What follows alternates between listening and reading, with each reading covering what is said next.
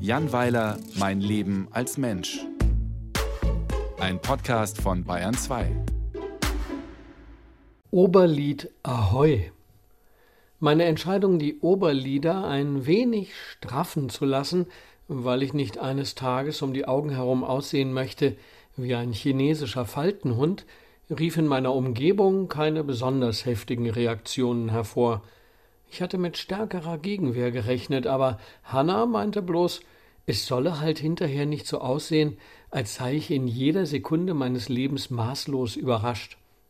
Und Carla erinnerte an den schönen Film, in dem Michael Douglas den Pianisten Liberace spielte, der nach der zigsten Operation die Lider nicht mehr schließen konnte und daher mit offenen Augen schlief. Alle anderen fanden meinen Entschluss nicht originell. Tatsächlich ist die Lidstraffung eine der häufigsten Operationen überhaupt. Man nannte den Plan dann außerdem in meinem Fall uneingeschränkt richtig, was einen ja auch wieder sauer macht. Das war so wie damals, als ich mir einen Vollbart wachsen ließ, der mein Gesicht zur Hälfte bedeckte, und jeder sagte, das sei wirklich lange überfällig gewesen. Über die Operation selbst kann ich nicht viel sagen, weil ich nicht dabei war. Ich erhielt nämlich vorher von einer freundlichen Anästhesistin ein gutes Quantum Midazolam, dazu Fentanyl und Michael Jacksons Dämmerdroge Propofol. Man kann verstehen, dass sich manche Leute an so etwas gerne gewöhnen.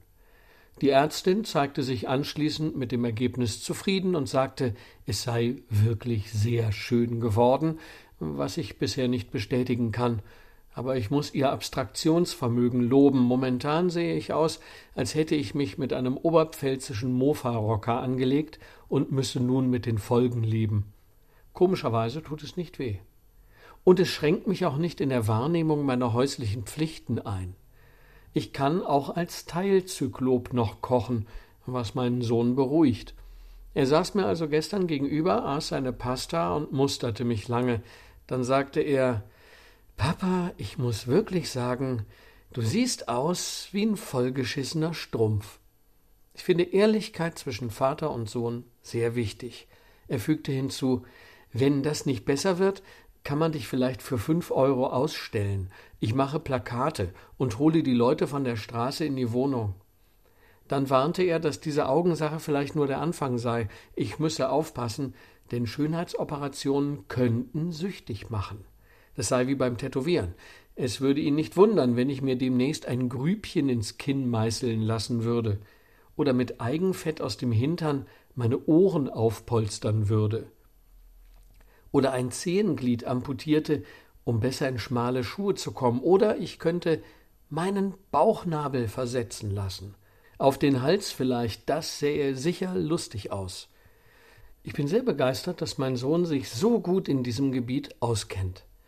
Er wechselte das Thema und sagte, er mache sich schon länger um eine Sache viele Gedanken. Das klang ernst. Dann sagte er, ja, es ist folgendes, meinst du, es ist schon einmal jemand gestorben, während er ein lebendiges Huhn gegessen hat? Ja, das ist wirklich eine brisante Frage, zu der es auch im Internet keine Antworten gibt. Übrigens auch nicht auf die Frage, warum jemand ein lebendes Huhn essen sollte. Aber solche Dinge beschäftigen ihn eben, und das muss man ernst nehmen. Vor zwei Wochen hat er mir erklärt, er strebe eine Karriere als Getränkeerfinder an.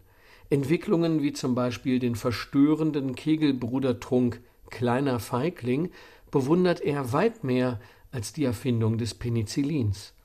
Wir kamen darauf, weil ich nach dem Wochenende im Mülleimer ungefähr zwanzig leere Tütchen Ahoi-Brause entdeckte. Das Zeug habe ich in warmer Erinnerung als Freudenspender in der Grundschule, wenn man die Krümel in die Hand schüttete und mit Spucke zu einem köstlichen Brei amalgierte.